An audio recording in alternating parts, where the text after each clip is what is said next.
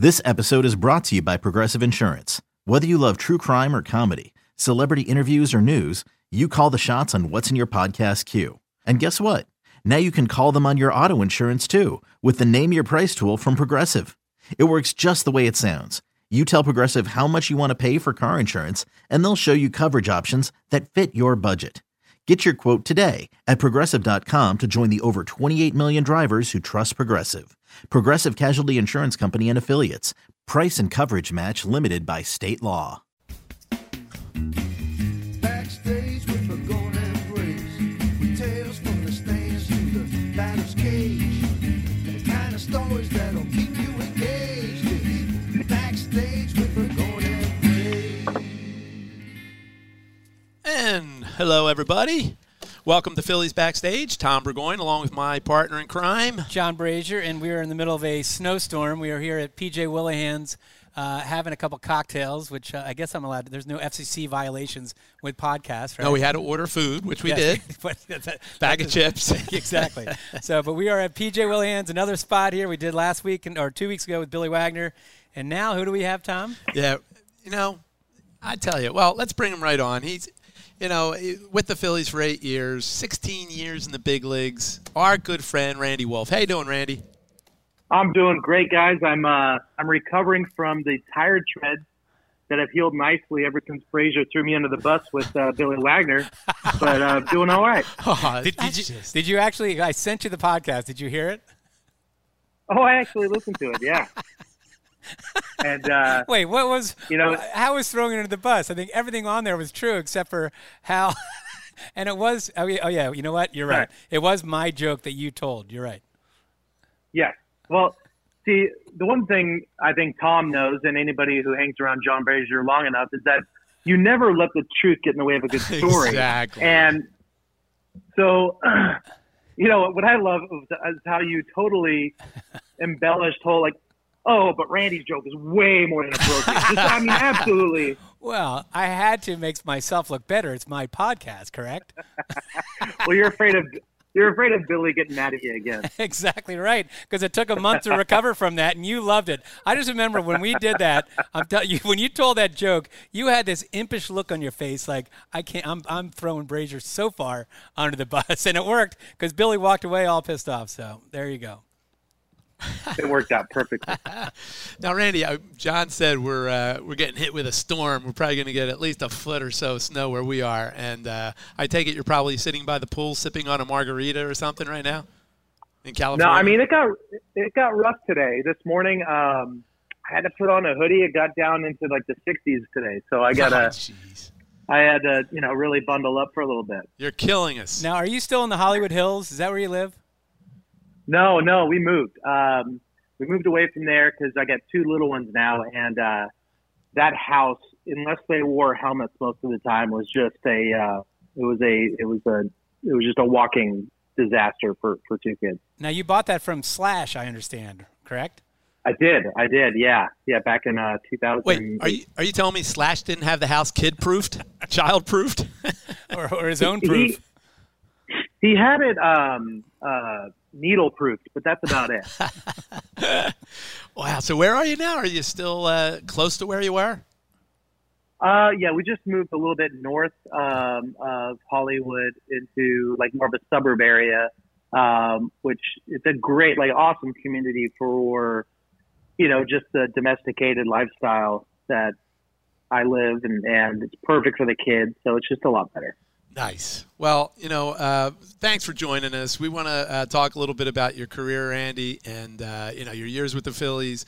And, you know, when we think about your career, you know, you're kind of the quintessential California kid who had such great success um, playing baseball, you know, uh, growing up. You had a great uh, high school. John said, you know, uh, Randy was like the player of the, of the year, you know, uh, when you were in high school.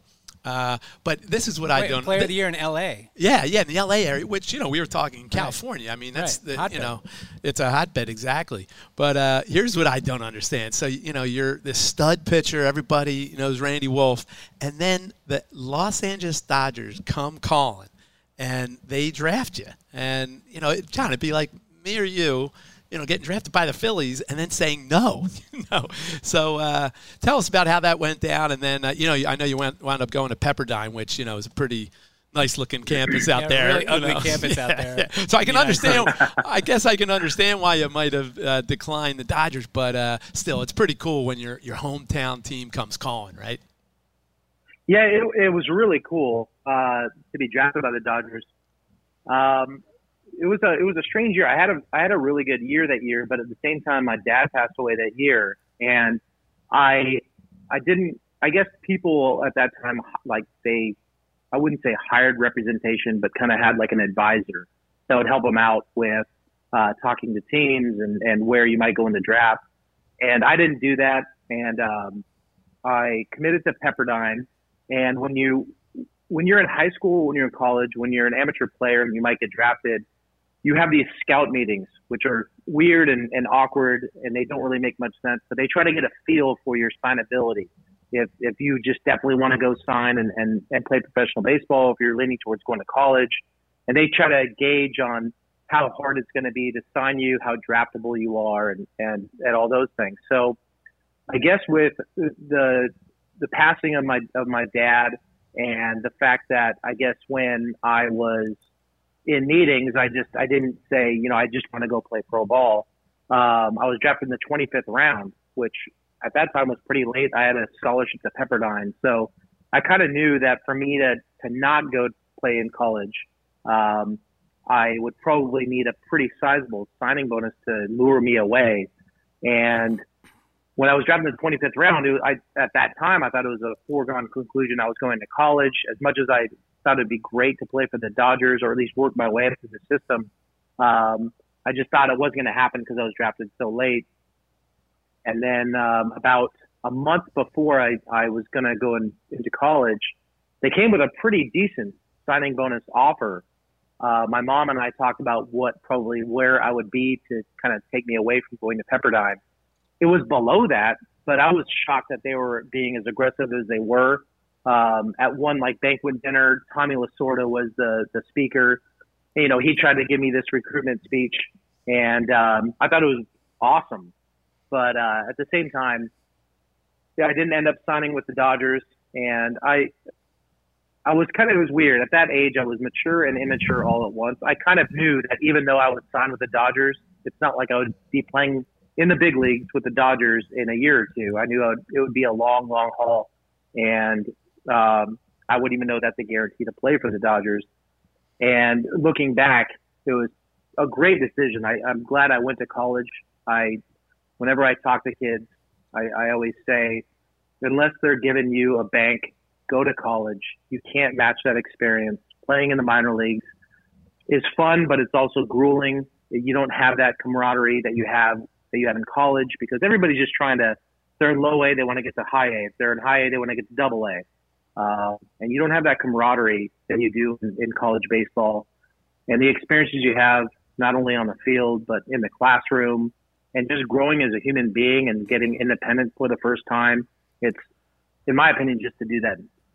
It's much better to do that in a college environment. And so in a sense, you're, you're actually betting on yourself because you're saying, all right, twenty-fifth round in high school, uh, or if I go to Pepperdine, A, get the college experience, but also I can go from the twenty-fifth round to maybe the second round where you ended up.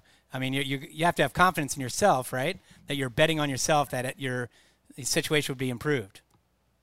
You have to. I mean, you, you, um, whenever you're a, a player with a scholarship going into, you know, a pretty good baseball program, you know, there's that pressure of you have to perform. You're there because they invested in you as much as a team would invest in you. And I think in order to get to that point and exceed and, and, and excel and get better, you have to have to have that stubborn belief in yourself, um, that you are going to do well.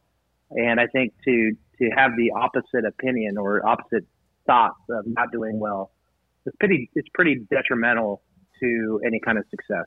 So one of your signature pitches, at least in the major leagues, was your curveball. At what point, I guess two-part question, at what point did that curveball start to become, did you realize it's really good? And then the second part is, what age did you become? I always like to ask uh, athletes this question. What age did you become where you said, you know what, I could take this to the next level, whether that next level is college or pro? I mean, wh- where did you see yourself that, you know, wow, I'm a pretty good ball player?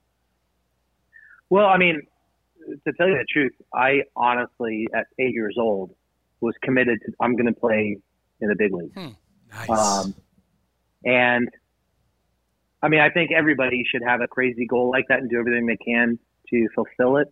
And um, and I was decent as a, as a kid, and I just had this feeling. I loved the game. I loved not only playing, but I loved to prepare. I loved going to the batting cage. I loved doing drills.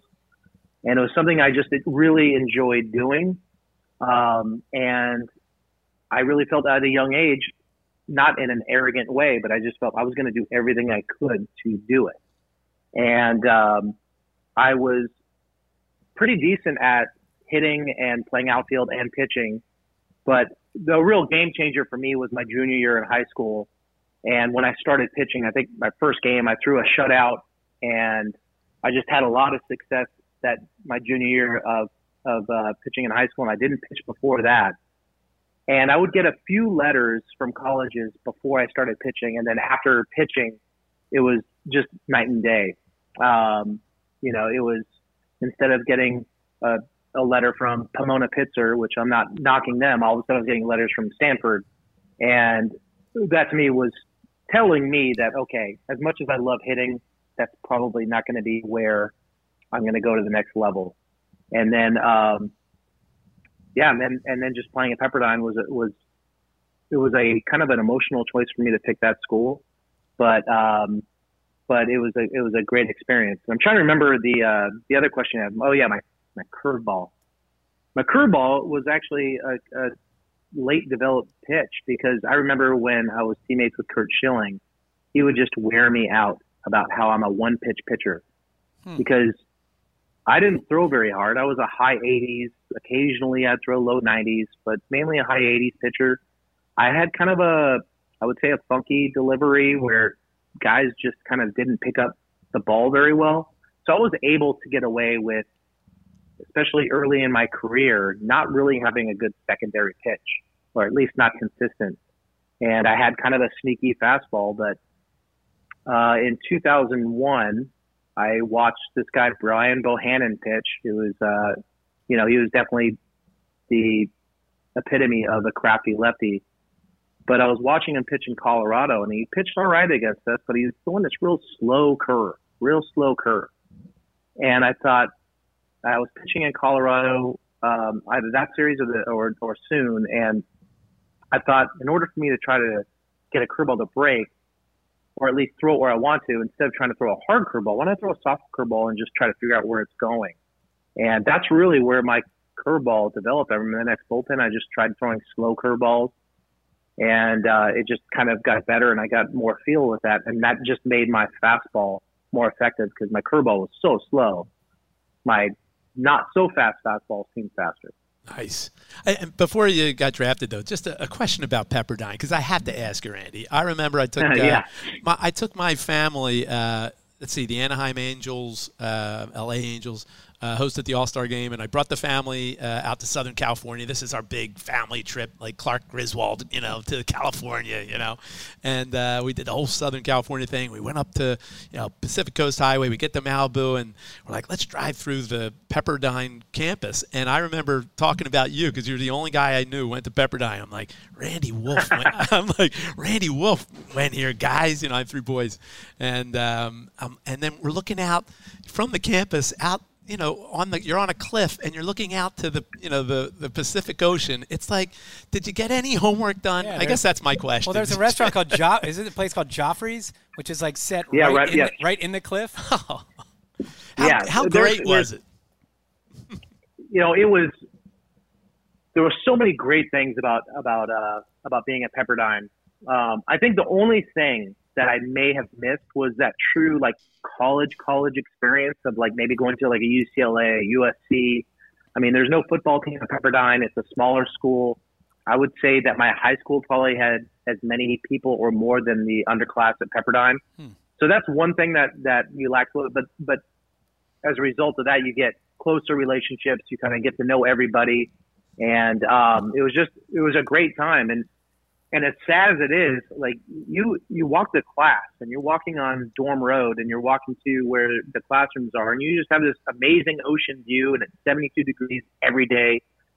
And at a certain point, you're like, oh, yeah, there's the ocean. Pretty cool. Uh, wait, um, did, did you surf, Randy? Did you you surf?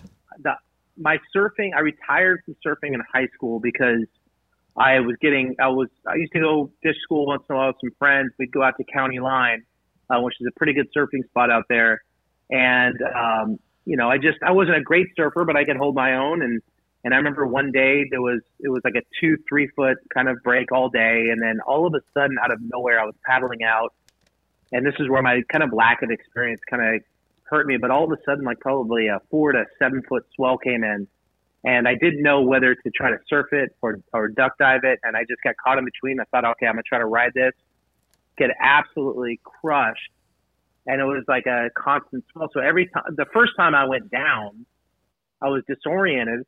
And I kept calm, which I was pretty happy about. And then all of a sudden, I started to swim towards the surface. My eyes were closed. And all my head hits the dirt. I'm like, oh, I'm swimming the wrong way here. A little bit of panic. I was able to go down. I, I push off the sand, come up to the water. As soon as I just come up to the water, take a deep breath, bam, another wave just crushes me. Now I'm disoriented. I'm underwater. I didn't get a full breath. I'm panicked. And I, I'm working against myself. I get up to the water again. Bam, happens again. That happens four more times. Oh, man. After that, I kind of get pushed out, and I am just like just panicked. I, I just thought I was going to die, and now a riptide is taking me out and away from where we're supposed to go. There's a big line of rocks um, at County Line that's, that's um, on the shore, and I'm being pushed to where if I were to try to come in, I'd be going into the rocks. Now I'm starting to panic. I have to try to swim, uh, which is north, away from the rocks to get back in. And I'm paddling exhausted as hard as I can. And I might be moving hmm. like two inches a second. And I'm just, just dying. So finally, I, after like thirty minutes, I'm able to get to where the break is, where I, I get to the sand. The waves have calmed down a little bit. And I just kind of like belly flop my way into the sand. And I'm just spent. And uh, this was my senior year in high school. I knew I had a chance of getting drafted. I had a scholarship at Pepperdine, and I'm just, you know, I told myself I like surfing. I don't right. love surfing. Right. This is not something that I'm going to risk my life over. So that was it. I was done. Smart All right. move. All right. So then you get drafted. Yeah. You get T- drafted. Take up golf. Yeah, take up golf. You get, you get dra- oh, well, let me tell you a golf story. You think golf's safe? Uh, real quick story. Sorry, John. But no. It's- uh, my. My brother and I, this was like four years ago, we golfed at this place called Moorpark Country Club. And uh, one of the holes, it's a, you're up really high. Like I would say, I mean, man, I would say three to five hundred feet above the hole. It's a par four. And it's a drivable par four because you're really up high. So I was up there. I hit it just off the green. And when you drive down the cart path, it's extremely steep with these really aggressive speed bumps. So every time you hit a speed bump, even if it's not going fast, you'll, your whole cart basically gets airborne. You feel like your golf clubs are going to fall off the cart. And on the bends of the road, because it kind of, it S's on the way down, there are these big wood posts at the turn so you don't drive off. So as I was going down, I let my foot off the brake for a little bit. I picked up a little bit of speed, but I wasn't going too fast. I hit a bump. I got a little airborne. The brakes locked mid mid-air. So as I was going down, I was skidding right towards these posts, and I'm turning to the right. The cart's not doing anything. Wow. So finally, it catches, and I pretty violently turn right. My most of my body starts to leave the cart, but I hold onto the steering wheel. I'm approaching these, I'm approaching these big posts, and I'm finally able to pull my body in, except for one part of my body, my foot. My foot gets caught in between the big post and the golf cart and goes backwards. Oh, God. Did you break your foot? So, hold, I, I, so I ride down the hill. I'm scooped over the steering wheel. I'm afraid to look down because I'm afraid that my foot is going to be facing the wrong way. Uh, Joe Theisen. So I get all the way down to the hill, and I'm I just I kind of tell myself, okay, wiggle your toe. I wiggle my toe. I could wiggle my toe. And now I'm like, okay, now I have to wiggle my foot. And I'm afraid when I wiggle my foot, I'm going to feel a crunch, crunch. Yeah, right. I, I do it. No crunch, crunch. I'm like, okay, uh, it's not broken. I don't think it's broken. All right, and now I'm going to try to get up and stand up. And my brother and his friends, they were golfing with me. They were in another cart. They didn't know what happened. They heard the golf cart, and they saw me stooped over. They thought I hurt my shoulder. And then I get out of the golf cart just doing the Kirk Gibson limp. And I'm like, I think I broke my ankle, guys. But I, they're like, oh, you, you could put a little weight on it. It shouldn't be broken. I'm like, well, let me just see. I go up to my ball. I chip it. I make it. I get it for an eagle. An eagle? Oh, my goodness. An eagle. And But I'm, I can't celebrate. My, I mean, my now my, like, my cat is, is killing me. And uh I try to tee off in the next hole. It just, I feel like somebody's sticking a knife in, in me. And then I go to the urgent care, which is right down the street. They took x-rays. Miraculously, it wasn't broken. But, man, the cankle I had that day was off the chart. All right, and so golf and surfing, stay away chess, from. Chess. Stick to chess. Um, Seriously. What else? No, no I, I invested in that Badminton? Awesome bubble. Yeah, tiddlywinks. I was there full time, yeah. Yeah, yeah. All right, so you so get, yeah, sorry, John. That's all right. No, so we getting into baseball, you get drafted obviously by the Fightin' Phils. But here's what I find interesting: you spend eight years with the Phillies. Your first year was nineteen ninety-nine. Team goes seventy-seven, eighty-five.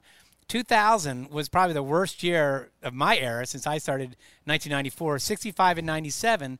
But then we turn around. We turn around in a twenty-one game swing in two thousand one. And as far as I can tell, the really the only offseason move we made was Paul Bird. Um, and so I want to get back to that. And then you go into like all the rest of the two thousand two, three, four, five, six, you're all in the eighties. And if there was actually two playoff teams, which I, I know M L B put that in two thousand twelve, if there was two M L or play, uh, play wildcard teams, we'd be in. You'd be in twice, two thousand five, right. two thousand six. So the team was, was pretty mm. good in that, in that run that you were on. But I guess my, my one of my questions is, how did we go from like the worst year mm. to a twenty-one game swing? Uh, and again, Paul Bird, I think, was the only free agent. Uh, maybe it was it was it because Jimmy Rollins and all these guys are starting to get a little older and get. That, I think that helped out a ton. Uh, you know, having I mean, one guy who I think he's gotten a, a, a little bit more credit um, as the years have gone on. You know, looking back. That he deserves, but Ed Wade did an outstanding job of getting and developing talent and knowing kind of which guys to draft. I mean, you look at some of the guys that really contributed to those playoff and, and World Series teams. You know, there's a lot of Ed Wade guys in there. Um, and I think it was just, you know, a guy like Jimmy is a, is a pretty dynamic player. And I think he, uh, he did a ton for that team. Um, but, It's, you know, it's, it's strange how baseball is. And that, and that's why I have a hard time with, you know, the, the, the projection side of it. I think that in two thousand, you know, I think a lot of things went really badly. And then in two thousand one, a lot of things went really well. And also we had Bowen and, you know, we had the, uh, the stare of death if you didn't get a bunt down. And, um, you know, so there was a lot of contributing factors that I think that made that two thousand one team better. And, um, but it's always hard to really just have like the answer of like, this is the reason why. Right, right. Um, you know, I just think that there was just a lot of things that happened. Guys were healthier. Uh, we just had a few little parts that were just, you know, that, that helped that team. But, um, and, and, you know, Birdie was, was a great addition at the time. Um, So those are a few good things that I think that happened that year. Nice. And uh, what, what uh, do you remember from opening up Citizens Bank Park, Randy? You were the starting pitching uh, pitcher that that day. Uh, what do you what do you remember, and how excited the city was, and you know, to be the guy to open up a new ballpark? You know, it's pretty cool. So Wolf ready for the first official pitch at Citizens Bank Park, and it's a strike. Now you see all the flash bulbs going off from the cameras. Everybody wants a picture of that very first pitch. It was amazing. I just remember we were, we were worried if we were going to get the game in. I remember it was a kind of a misty, rainy day, um, and just didn't know if we were going to get the game in, which is which is hard because, you know, there was so much excitement and um, just really looking forward to that opening. And you know, I a lot of times when I when I was starting a game, there wasn't many times where I was really nervous. I was, I had this uh, just anxiousness. But that game, I was I was nervous. I I I wanted to do so well in the new stadium and kind of started off right. And um, I didn't have one of my better games, and that was hard. But it was extremely exciting. I mean, if if you look back, that's that's still it's still such a beautiful, timeless stadium. Um, It's, it really is. I mean, it's it's hard to believe that it's what's going to be. It's the oldest. sixteen It's the oldest ballpark in the National League East. That's that, insane. That and is insane. Yeah, it's it's insane. But if, if in my opinion, it's definitely the the most aesthetic. Um, mm. I think as far as a fan, it's it's hard to get better than than that park. Especially, I think compared to that division, it's it's the best park in that division. Yeah. All right. You also started a trend, Randy, in that you were the first player uh, probably ever to have your own fan group, the Wolfpack, yes. and then that spawned other uh, fan groups. But you know, tell us about what was that like when Pat Wood and his brothers and his cousins all came out. Uh, I'm not sure how many starts you had had until until they uh, they came out there in the left field. Uh, but how cool was that? Tell us about that, about uh, you and the Wolfpack. It was awesome. Um, it was it, my third start in the big leagues because my first start was against the Blue Jays at home. My second start was against the Padres in San Diego. And then my third start was against the Pirates at, at home, and they were there. And, you know, we weren't, uh, we, didn't, we, we weren't a perennial winning team. So the Vet was a huge stadium and it's hard to fill. And, you know, our attendance wasn't great at that time. So, you know, when, when, uh, when it's not full, you could hear anything. And uh, the Thompson out there yelling through his mask, like with reverberated through the whole stadium, right. about whether he's saying he's wild or um, you know, them doing the, the howling and the chanting when when um, I struck somebody out. But it's pretty amazing how quickly they were able to choreograph and kind of just get everything together, the banner. And it really, I think it really made my experience in Philadelphia so positive because I think the Philly fans loved what the the, the Wood and Thompsons did. And, and um, it was just a positive thing. And, and I think in result, I was treated really well by the fans. Um, and I think I, I was always thankful to them for just being good dudes. Uh, just just a great group and treating me well, and I think it really helped my time in Philadelphia be really positive.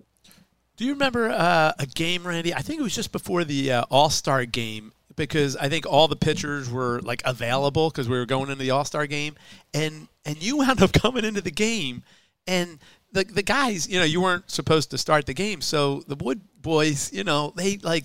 Get, get their stuff, and they beeline it, you know, down to the game, you know, because you were going to pitch a couple innings like mid-game, and they made it in time, and, you know, you, you see him running up the, you know, this well, you know, seven hundred Pat, level. Pat Wood on the night of his wedding. Yeah. He, went, yeah. he left He left the wedding, right, to see your start. As, you know, uh, th- those are the two instances where if I didn't know them, it would be borderline psychopathic. But, yeah. um But yeah, I remember I, I was. Uh, it was right before it was. I think it was in two thousand, and it was right before the All-Star break, and uh, we're playing the the Orioles in interleague. And Tito was like, "Hey, do you want to let's get some innings in?" And got me warming up. And I guess I don't know if it was Patrick or or who it was saw me warming up, and they're like, "We got to get to the Vet." That's awesome. That's so great. I mean, there's no guarantee I'm getting in the game if right. I'm warming up, but they they rallied the troops. They got there in time, yeah. and that to me is insane that they were able to do that. Um, and then another thing that they did, like you said, John, is is that in between their wedding and their reception, they went to the game. The fact that he's still married is unbelievable. and, and has like eight kids. oh, uh, they're gremlins. It's amazing. But um, but the, they actually planned it out around the wedding, around a start, my start. So we had a rain out and pushed me back a day.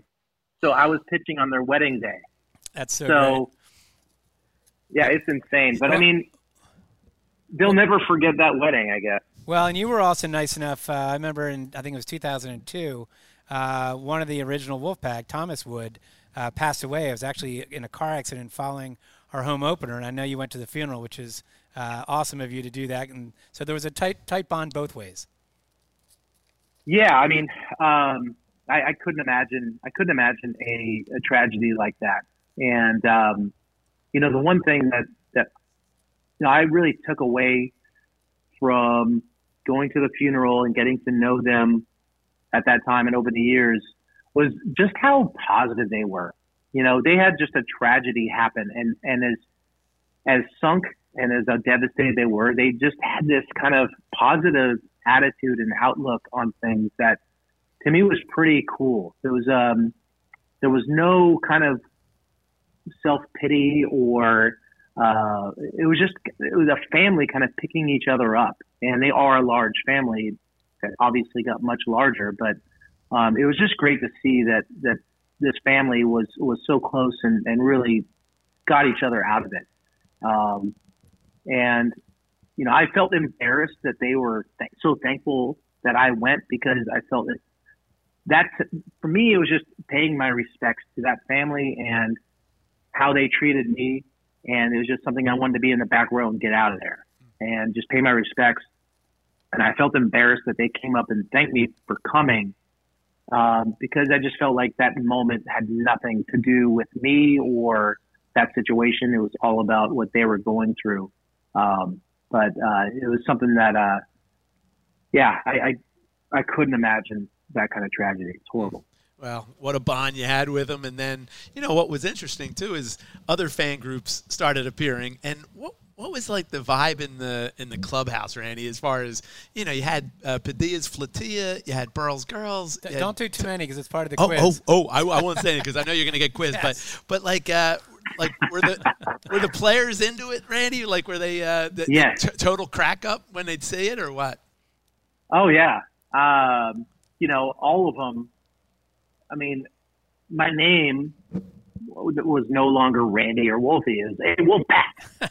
and, um, you know, I'd, I'd, you know, after a good game or whatever, you know, I don't know if you remember what the Wolfpack did when I struck out, struck a guy out. They would have this, like, kind of like, um, kind of like an umpire ringing a guy up, and they'd kind of make it like a woof sound. And, um, so I just remember guys on the team after a game, I'd come in and everybody would be doing that wolf dance thing. Nice. So it was it was a thing that definitely happened in the in the clubhouse, um, of of them copying what the Wolfpack does up there, their dances and, and all that stuff. So yeah, it definitely it definitely came down to the clubhouse too. Nice. And you know, and you had your own bobblehead doll. Uh, if you remember, it was the uh, the left arm had hair on it, like a yeah. werewolf. Love and that. And the funny bobble. thing is, Penny DiMuzio used to work in our uh, down in our giveaway area, and she would take all the phone calls from fans, whether yeah. they got a broken bobblehead doll or, you know, they had a complaint or they owed two. Uh, she got a phone call from somebody complaining that there was dirt on the exactly. left arm. I remember that. Right? And they had to, so she had funny. to explain to the person that it's actually hair because it's, it's Randy Wolf, and it was like a wolf man. That was so. a Scott Brandreth, uh, I think, idea. You know, let's make his uh, arm look like a wolf. Yeah. Do you have a copy of that bobblehead doll? Do you have a replica? Oh, yeah. Nice. Yeah, I do. I do. And there's also um, a ma- there's a wolf mask too. We did it as a giveaway, right? Yeah. Wasn't there? A, we yeah. gave everyone yeah. in the fan, every fan, yes. a wolf mm-hmm. mask. yes, it had like a it was a wolf mask with like a red uh, Phillies helmet on it. Yes. Yeah, that, and the bobblehead, it's it's either people got it, or they thought it was an error in, in making it, or they or they thought that I had some weird medical condition.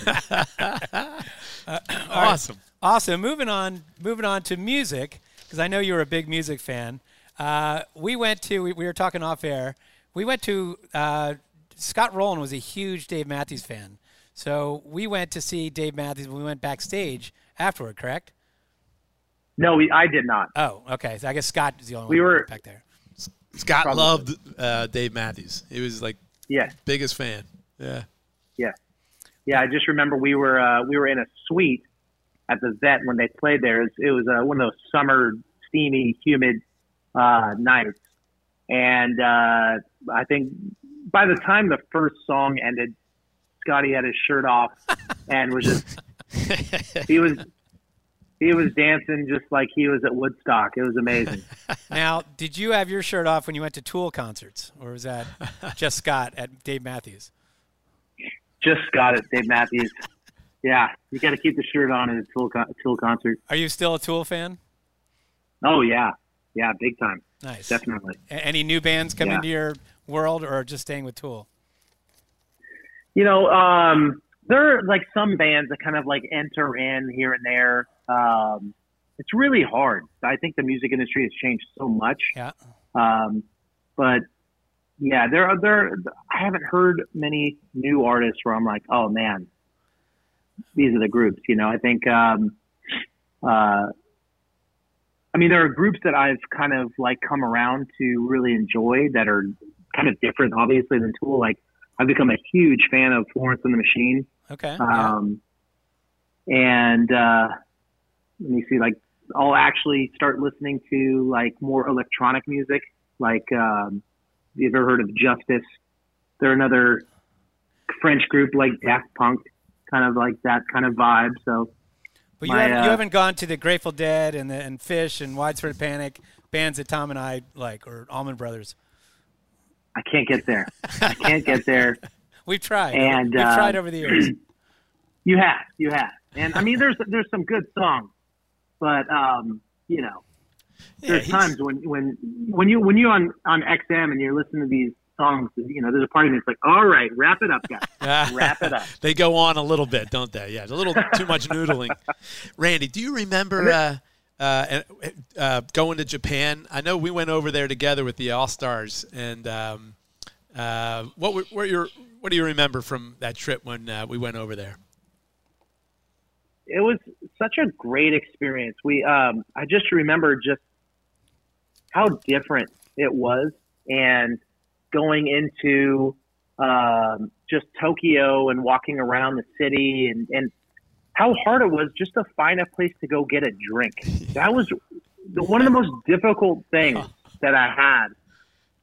You know, you a lot of people don't know. I don't know. It may have changed, but this is, you know, back in the early two thousands. When you walked around downtown Tokyo, if you go to the place called Roppongi, which is more of like the, yeah, the nightlife. night night night nightlife district, you know, all you do is walk around and all you hear is massage, massage, massage. And you have these people coming up, these women coming up to you, just want to give you a massage all the time. And then, you know, you try to go find like a, a place to just go have a few drinks. And then you, in Tokyo, it's not like you're on the bottom floor and you just walk into a place. You go into exactly. a building.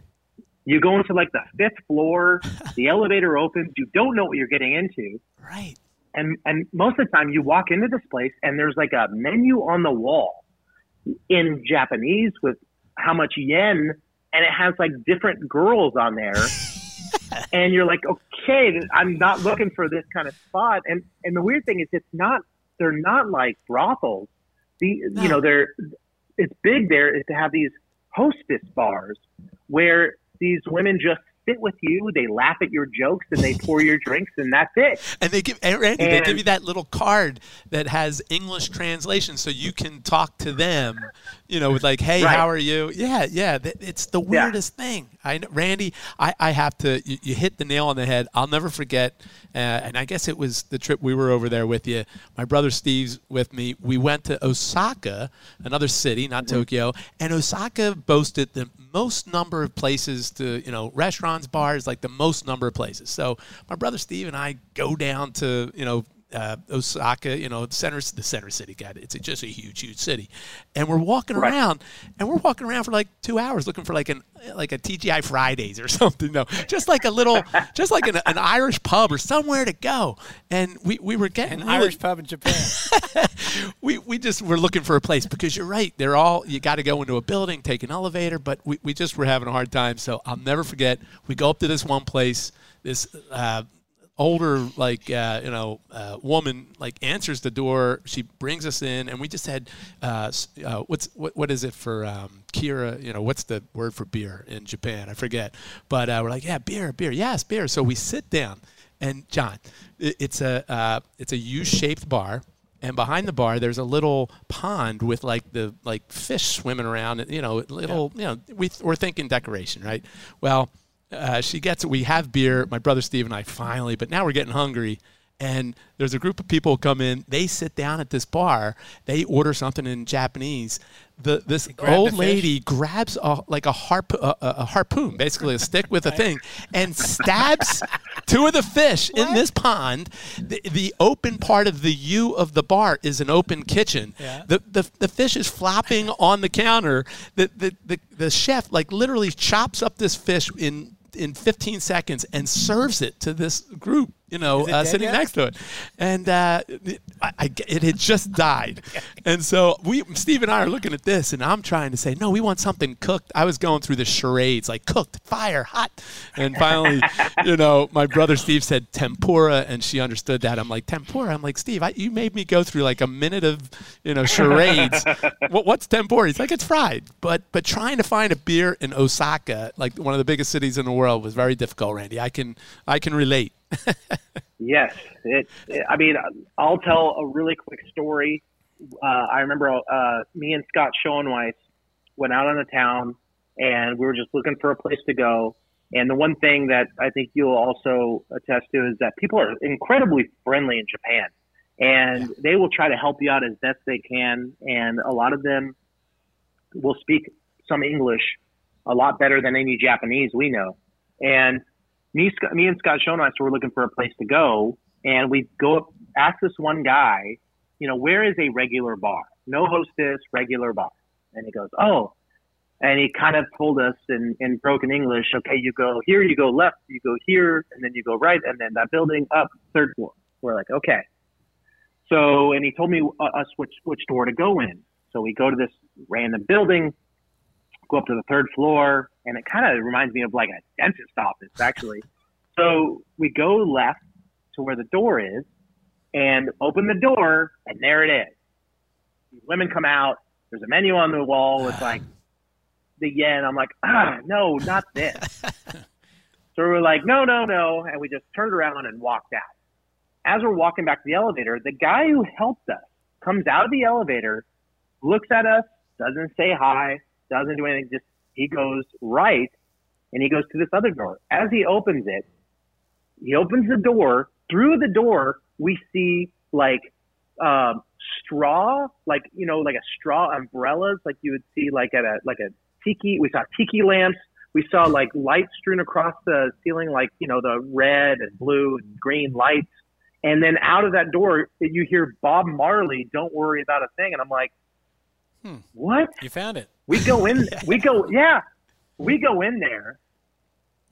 It's a mix between Japanese, Australian, British. Uh, it's like this, the, the U N bar.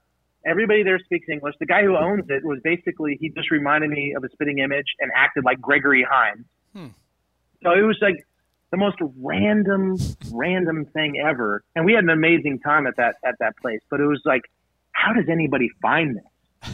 All right. You know, I just I don't know how anybody finds anything there. Exactly. Randy, I got to tell you real quick, and we told this before, but you have to hear the story because uh, the other trip that Tom Singer and help, but he loves the story. The other trip you went on Japan without you, uh, Frank Coppenbarger, who's who was the equipment manager for the Philadelphia Phillies, the clubhouse guy, uh, he was on the trip. So it's at the Tokyo Dome, and as you know, huge place, right? And what they they would do, just like in the playoffs. Uh, for the World Series, everyone would line up. And it would start with the, the clubhouse manager would be the first one out there, and the trainer, and then, you know, strength and conditioning guy, blah, blah, blah, then coaches and players, right? So Frank was the first one called out there of all the teams. So Frank had to run out there by himself in the middle of the Tokyo Dome, and he's wearing khakis and he's wearing like a golf shirt, right? So he's standing there just, you know, by himself, Frank Coppenbarger, clubhouse manager. Well, the Fanatic was out there in the in the outfield, just kind of roaming around, and he had a big super soaker. So he went up to Frank while he's standing by himself with khakis, light khakis, and he super soaked Frank right in the crotch. So now Frank has to stand there for a good half an hour with a huge circle on his pants. And you know Frank's temper. He wasn't very happy at the Fanatic. I was going to say, there's no way that would have gone over well. No way with Frank. Frank totally. Uh, he was. He said, "Tom, I'm." Well, he was yelling. He was yelling at the Fanatic big time, Randy, and he he uh, he threatened uh, that on the way back from uh, Japan to the United States, he was going to dump the Fanatic out of the plane into the Pacific Ocean. So. So, hey, John's getting, oh, that's amazing. Hey, Randy, John is getting very antsy over here. He loves giving these quizzes. Um, It's going to be about you. Well, he heard the Billy Wagner, so he knows what's in store for him. Yeah, a little that's bit, true. If he heard the very end. So, Randy, you ready? Are you ready for your quiz? And this will wrap up a great I am. podcast. There's, there, there's nothing fitting of uh, doing quizzes at a bar. So it's perfect. Yes, exactly right. Uh, how many questions, John? So, with eight questions, as yep. always, right? As always, yes. And they're all about you, and they are multiple choice. So, you have a good chance of doing very well if you know yourself, if the, you know thyself. And if he gets it right, uh, free sushi for a year. Yeah, from you. Five, uh, six no, out. Nice. Nice. Six out of eight. We will take you eight. to get. We'll, we will take you to get sushi next time you're in Philadelphia. How about that? Unfortunately, unfortunately, it's just airport sushi. That's the sushi you get for a year. Oh, that's right. Yeah, it's a little nasty. All right, here we go. Your first question is: which of these celebrities we talked about Pepperdine University? Which of these celebrities did not go to Pepperdine? So I'm going to name three people that went to Pepperdine, one person that did not. You got to tell me who that who did not. Okay, we got. Okay. Montel Jordan, who is This Is How We Do It. Remember that song? Who's also cousins with uh, Kevin Jordan, your teammate. Uh, yeah. F- Flea from Red Hot Chili Peppers, Tom Selleck, or Nicole Kidman. So you got Montel Jordan, Flea, Tom Selleck, or Nicole Kidman. One of those. Did, Holy cow! One of those did not go to Pepperdine. Really, I knew I knew Montel Jordan went to uh, Pepperdine. I know that for sure. Yeah. Um. Oh, I, t- I did a tough one then, right in the beginning. Usually, they're... You, man, that's. I mean, I'm going to have to say now. You know, does going to like a graduate program? No, or no. Like I think they're. Un- I think it's undergraduate. I think it's undergraduate. All right. Well, I'm going to just go by deductive reasoning and just say Nicole Kidman because she's Australian. And was too busy doing B M X Bandit. No, Nicole but Kidman went to Pepperdine. Wow. It's Flea. Wow. Flea did not go to Pepperdine, as far as I know. I, I would know those three. I, I mean, I don't. I don't think he went to high school, so I mean that was another guess. Right, but right. Wow, I, I was right. with you there, Randy. I was thinking, ah, you know, Nicole from Australia. So uh, see, ah. I, and I always do college and high school. But the problem with, with or not the problem, it's actually a. Uh, Randy went to a high school in L A, so there's tons of celebrities that go there. Yeah, yeah. So going to your high school, which is uh, El Camino Real, right, Charter High School, which of these celebrities yeah. did, did not go to El Camino Real yeah.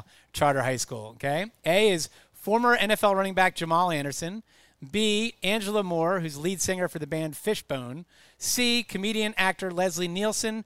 Or D, Christopher Knight, who played Peter Brady on The Brady Bunch. So we got Jamal Anderson, the lead singer for Fishbone, Leslie Nielsen, or Peter Brady? Without a doubt, because I know when the school opened, it could not be Leslie Nielsen. You are correct. I usually do someone from the Match Game seventy-six, but you were too young for that. So, all right. Number three. Number three, your first minor league team, I believe, was the Batavia Clippers. Is that correct? Uh, yeah, that's it. Okay, Batavia Clippers in the New York Penn League, nineteen ninety-seven. Which of these was not a teammate on the roster? Which of these was not a teammate on the roster? Okay? You ready? So think back oh, to man, nineteen ninety-seven. I, I want to be that guy. Yeah, ready? Right, yeah. Rusty McNamara, Jimmy Frush, Jeff Zawatsky, or Eddie Glover. Okay, so you got Rusty McNamara, Jimmy Frush, Jeff Zawatsky, or Eddie Glover.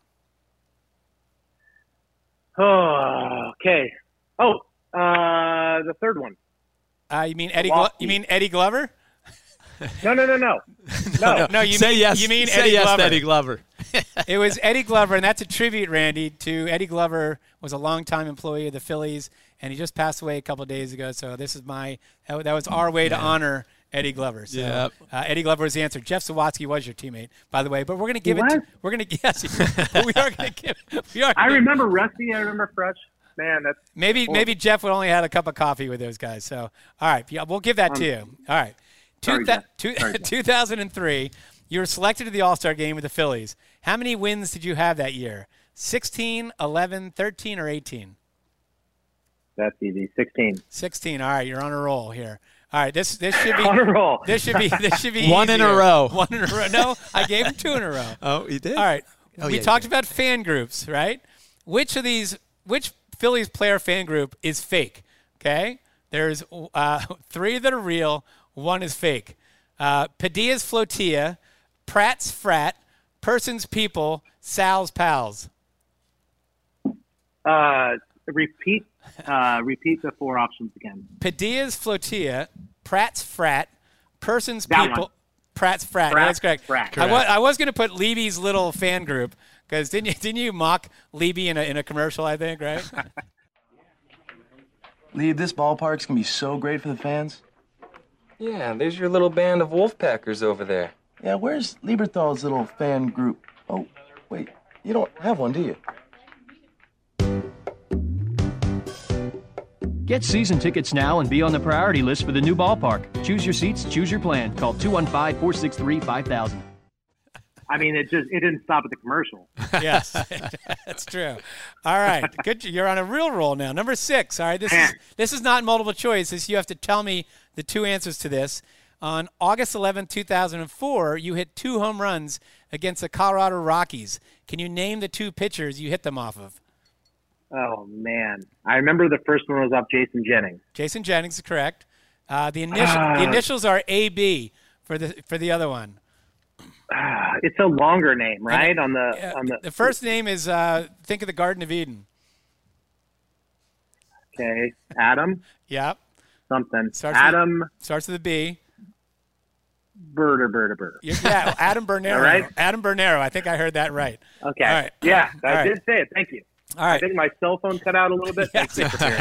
All right, you have two more questions. Ready? Here is, which is not a Tool album, okay? So three oh, of these come are. Come on. You got to ch- you gotta challenge me here. Come on, ready? Because uh, I'm going to pronounce. I'm going to mispronounce some of these because they're, they're really brutal. uh, Salival, I don't know if I said that right. Veer Inoculum, Smell the Glove, or Undertow. So well, since all of their albums only go up to ten and not eleven. It is not The Glove. One of my all-time favorite movies. You're a big Spinal Tap fan, right, Tom? Uh, I love Spinal oh, yeah. Tap. Yeah, yes. And I got I got to tell you too, as an offshoot, um, as you know, I've met a lot of celebrities in my twenty-eight years with the Phillies. The one celebrity I got most nervous about, it's always the most random person. Everyone else, you know, total cool, whether it's presidents or whomever. Christopher Guest and Michael McKean came to a game, and Christopher Guest, for some reason, just intimidated the hell out of me. Yeah, was, your knees were like jello, John, that, that exactly day. Right. So I guess I like Spinal Tap better than anything else. So, all right, your last question. This is for the – well, I think you've already uh, won a sushi dinner with us, if, if, yeah, that's, yeah. if, oh, that's, nice. if, if that's a win. Uh, but your eighth question, last question is, your brother Jim, we didn't even talk about this, is a major league umpire, which is so cool. Um, yeah. And before we get into that question, was he? I'm, I'm imagining he was a good ball player as well, right? He was a uh, a good catcher, had a good arm, uh, wasn't a great hitter, and uh, he ran with a Steinway and Sons on his back. But um, was he faster he than was Levy? Pretty good. he, ah, man, I don't know. It may have been a, a tie for last there. Okay, all right. So, so your brother Jim's major league umpire, as I said, uh, whose perfect game was it when he was the home plate umpire? Was it Matt Cain, Philip Umber, Felix Hernandez, or Dallas Braden? Dallas Braden. Bang. Dallas Braden was correct. And actually, I was looking at it. Your brother was a third base uh, ump when Ricky Henderson broke Ty Cobb's run-scoring record. He was a second base mm-hmm. umpire for Armando Galarraga when he had that near-perfect game uh, to the very end. And right. then he was also the home plate umpire when Jeter got his three thousandth hit with the Tampa Rays. Did you know that, Tom? I did not know that. Yeah, off, off of off of David Price. Yeah, so he's been around uh, a lot of a lot of cool moments. So the last question and was just with it, with it, your brother being the umpire. Obviously, he couldn't be behind home plate when you were pitching.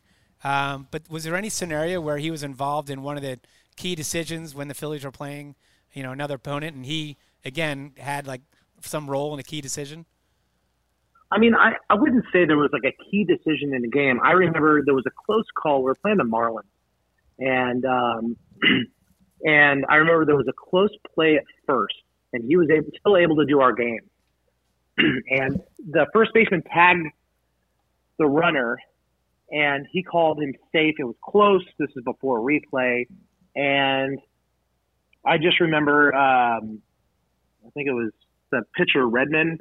I don't know if it was Mark or Mike or whatever his name is. But um, he kind of made a stink about it, like, oh, this isn't fair. He shouldn't be in that position to make those calls. And he could influence our whole season and this whole thing. So it was shortly after that that they moved Jim to where he could never do a series with any team I was playing with. So um, it was unfortunate, but I I actually thought it was a good thing because it just took away any kind of possible controversy that could happen and just alleviated any stress that might be there. So I actually, I thought it was good. It was unfortunate I wouldn't be able to see my brother during the season, but I thought it was a good thing ultimately. Yeah, that's, well, that's, uh, It, yeah, it, it, he was great, and uh, you got to tell Jim we said hello, too. I haven't seen him in a long time. But uh, got to ask you one last thing, Randy, and that's uh, when you came back to Philly to kind of retire officially, what was that night like for you?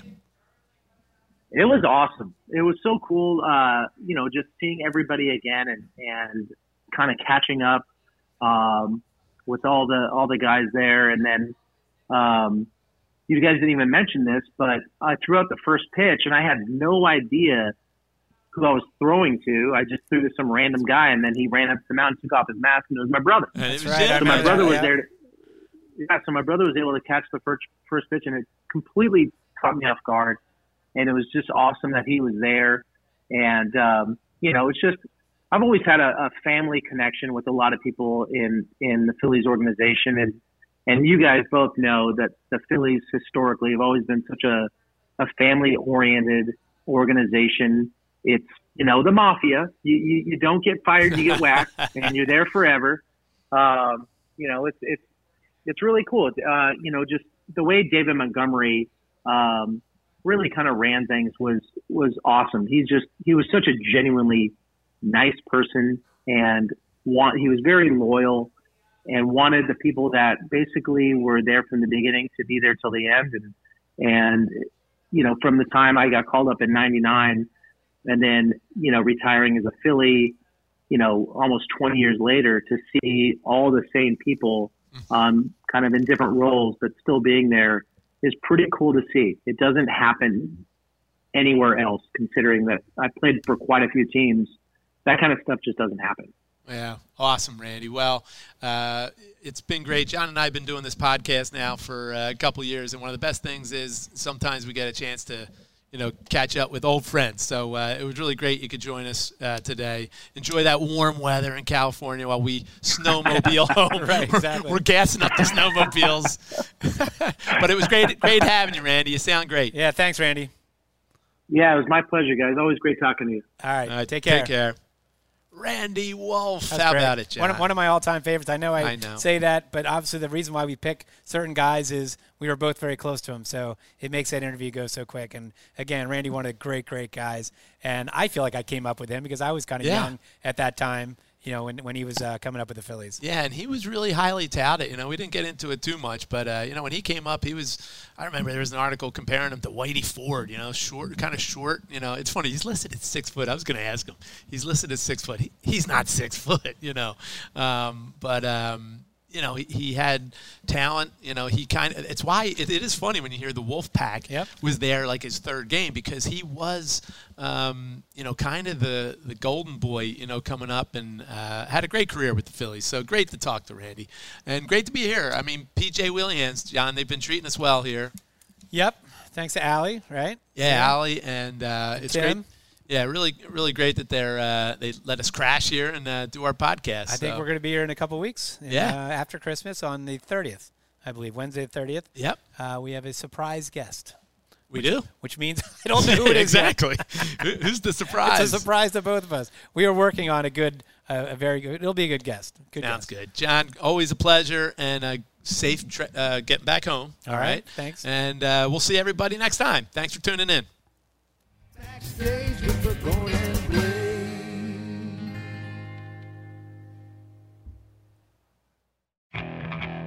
Blake. Okay, picture this. It's Friday afternoon when a thought hits you. I can waste another weekend doing the same old whatever, or I can conquer it. I can hop into my all-new Hyundai Santa Fe and hit the road. Any road. The steeper, the better.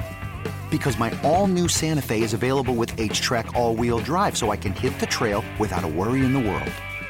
Heck, with three rows and best-in-class rear cargo space, I can pack the whole family in with all our gear. We've got available dual wireless charging for our phones, so we'll never lose touch with civilization, and we won't lose touch with the primordial power of Mother Earth. So which is it? Waste the weekend or do something a little more epic? And conquer it in the all-new Hyundai Santa Fe. Visit Hyundai U S A dot com or call five six two, three one four, four six zero three for more details. Hyundai. There's joy in every journey.